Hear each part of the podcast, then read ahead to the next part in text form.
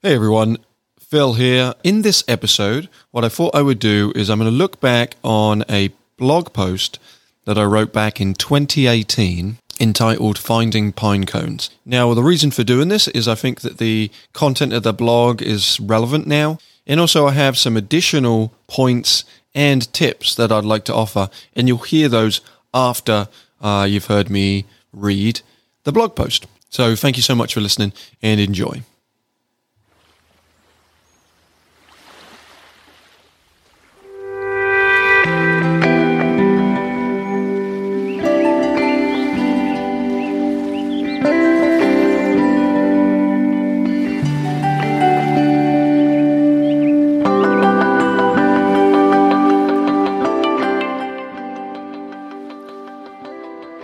Finding Pine Cones. Even though this may sound like the name of a cool new activity, maybe someone reading or hearing this can make one up, or maybe this is already an activity you've yet to see. It is not what this is in reference to. Instead, it refers to a moment this summer that reminded me that the small moments often have a bigger impact than we think. Two summers ago, I was talking with the fifth grade son of a summer camp director and I was asking him what his best memory of camp was. He was about to go for the third year to a neighbouring camp for the summer. Despite all my assumptions of a possible answer, such as hanging out and hanging out with and making friends, waterfront activities, the challenge course, his answer was, one time, three years ago, at lunch, my counsellor brought lemonade to the table so we could have that instead of water. It was the best. This at first made me laugh, but I soon realised he was completely serious. This was not due to the rest of summer camp experience being tr- terrible. He loved camp, but the small moments stood out to him and had more significance than any other. We often make assumptions about our programming and the impact it has on those we work with, creating learning outcomes and striving to meet them. But it is also important to be aware of those small interactions that would otherwise often walk right past us. Which brings me to the pine cones. This past summer, I had the pleasure of working with a group from Iraq as part of the SIT School for International Training program. The day involved large group games, small group problem solving initiatives, and the opportunity to take part in low and high challenge course activities, what people listening might see as a typical challenge course day. During lunch, one student came up to me with a pine cone in his hand, a puzzled look on his face, and a question Phil, what is this? This led me surrounded by students as I leaned in on my outdoor education experience and spent the next 30 minutes or so teaching them all about the forest. It was completely unplanned, didn't fit with the original plan of the day, but was mentioned more than anything else when debriefing the day with the group. This moment had a big impact on both those students and also on me. It reminded me that those small moments that are often unplanned and also are so often easily forgotten by us could sometimes have the biggest impact. So, take the time and find the pine cone.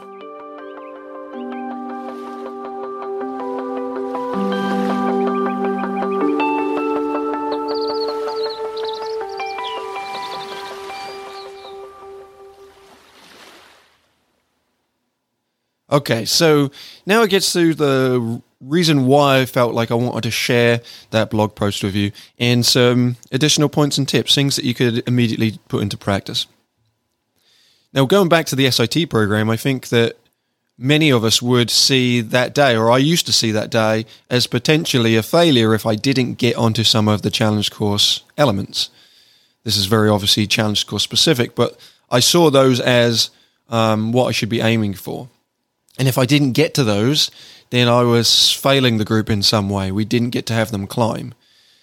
But what I did in that moment, now, as I mentioned, unplanned, unintentional, was just to listen to what they were asking for and give them what they were needing in that moment, which was me to talk about pine cones and other um, forest ecology. And I think that I felt at the time maybe I was failing because I looked at my watch and I can I, I realized I wasn't going to get to certain things. And I could see that there were old at the adult leaders of the group were also probably wondering the same thing. Like, fella's just going to be talking about this for half an hour. When is he actually going to get them in harnesses?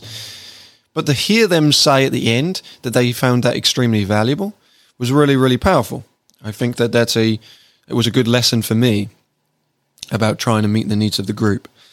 So, a couple of strategies that I think um, can be helpful. One of those is eat meals together as a group.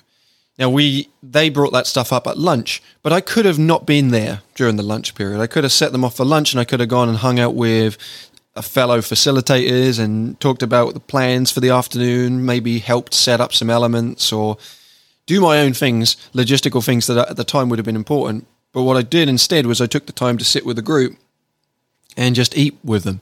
And it's in those moments when people are eating and having conversation that actually walls go down and you sort of become more relaxed. I think that anyone who comes to a workshop, a high five, will remember the meals that we share together. Uh, open enrollment workshops, for the most part, in the past, were always uh, breakfast, lunches, and dinners as a group. And it's when you're doing those things that I think you pick up on a lot of good points and have great connection. So, eat meals together is number one on the list. The next one is ask questions or create the opportunity for those groups to ask you questions through maybe an activity. So one is this was I, I learned this from Nate Folan when he came and did um, some contract facilitation for High Five.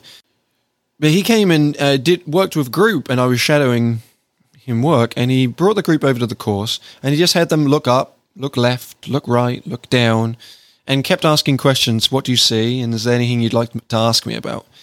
And I felt that was an important thing to do, and I've started doing it more often. Even bringing adult groups up to a course, because when you bring them up to a challenge course or you bring them into an environment, they're always going to want to know questions. It doesn't have to be challenge course related, but they they might have questions. I remember working with a fifth grade group, um, and as people can hear, I have an accent that is different than those in the country that I work. And so I just did that with the group. Does anyone have any questions for me? It's the first time you've ever met me. Anyone want to ask me anything? And it got a whole range of random questions, some uh, more appropriate than others. But I engaged in those conversations and answered those questions. And when you do that, you learn more. So give the invitation for people to learn. The last tip would be another couple of activities that I found good as um, reference points that I can bring back to later in the program around people's comfortability around certain things where they find challenge, where they find growth, and where they may be panicked. One might be using continuums or a spectrum kind of activity where you get them to line up dependent on where they stand in a certain statement. Uh, you could have what what is your level of nervous energy around climbing today? Is it very very nervous at one end, or are you very very calm at the other? And they stand on this line to represent where they where they're at. And then another activity I like to use is something called challenge zones, which is essentially a simplistic version or simplistic look at comfort zones. You set this up by using two pieces of rope, one small length and one large length, to make a bullseye pattern on the ground. The central circle represents comfort. The gap between that small circle and the large circle is called the challenge zone or the growth zone or the stretch zone or the learning zone. This is where our learning occurs. And then that outside boundary represents our panic zone, where there's no spectrum, but the only thing that's learned is that I don't want to do this again. Now, the way that I use this activity is I give scenarios and have the group place themselves onto that the diagram, onto that bullseye, wherever they would place themselves based on the scenario. So, an example might be how do you feel about swimming? And then they'll stand where they feel about swimming. Are they very comfortable with it? Does it create panic? Do you feel like there's some growth in that? Now, if you're concerned about uh, the age of the group and the appropriateness of what they're going to do, or if they're going to be honest because they see their peers in different positions, you can do this on a piece of paper and make this anonymous. Have sheets of paper individually given to them that have the bullseye drawn out on it, and then they just have to mark on it with a, a crayon or a marker the location based on the questions. And you, if you're going to do five questions, you have five different colors of marker, and they place that on that, and then they hand them to you, and these can be anonymous. But what that allows you to do is figure out in your group, wow, you asked a question about climbing, or you asked a question about having difficult conversations, and you could see there's a lot of panic in this area, or there's a lot of comfortability. That should allow you to read the group well and uh, be able to bring that into the work that you do. So, uh, challenge zones. But in these in these tips, the key piece I'm getting at is you don't really know necessarily where the group is going to take you, where where you're going to end up. I think it's important to have plans and have a set awareness of where you want to go, but just be aware that things might change and that's okay. And then we're in the needs of the group. We're all in this kind of state of pivot right now, and this is just a reaffirming that from a facilitation perspective about reading the group and the importance of doing so. So, uh, thank you for indulging me. Uh, I appreciate you listening.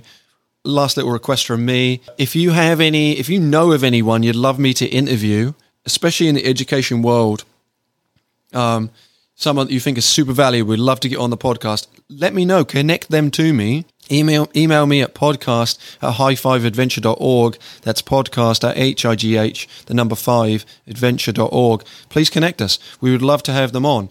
Um, as well, if you have topics like this one that you'd like us to talk about, do that also. Let me know. Uh, we want to have this uh, really fit the needs of the group in the same way uh, that I just referenced in this. I want to find those pine cones, so let me know what those are and I can help you out. Thank you so much, everyone. Uh, enjoy your day. Stay safe. Stay connected. Bye. When we wake, hear the birds and see the sun. Side by side, our fears are done. All the good times just begun.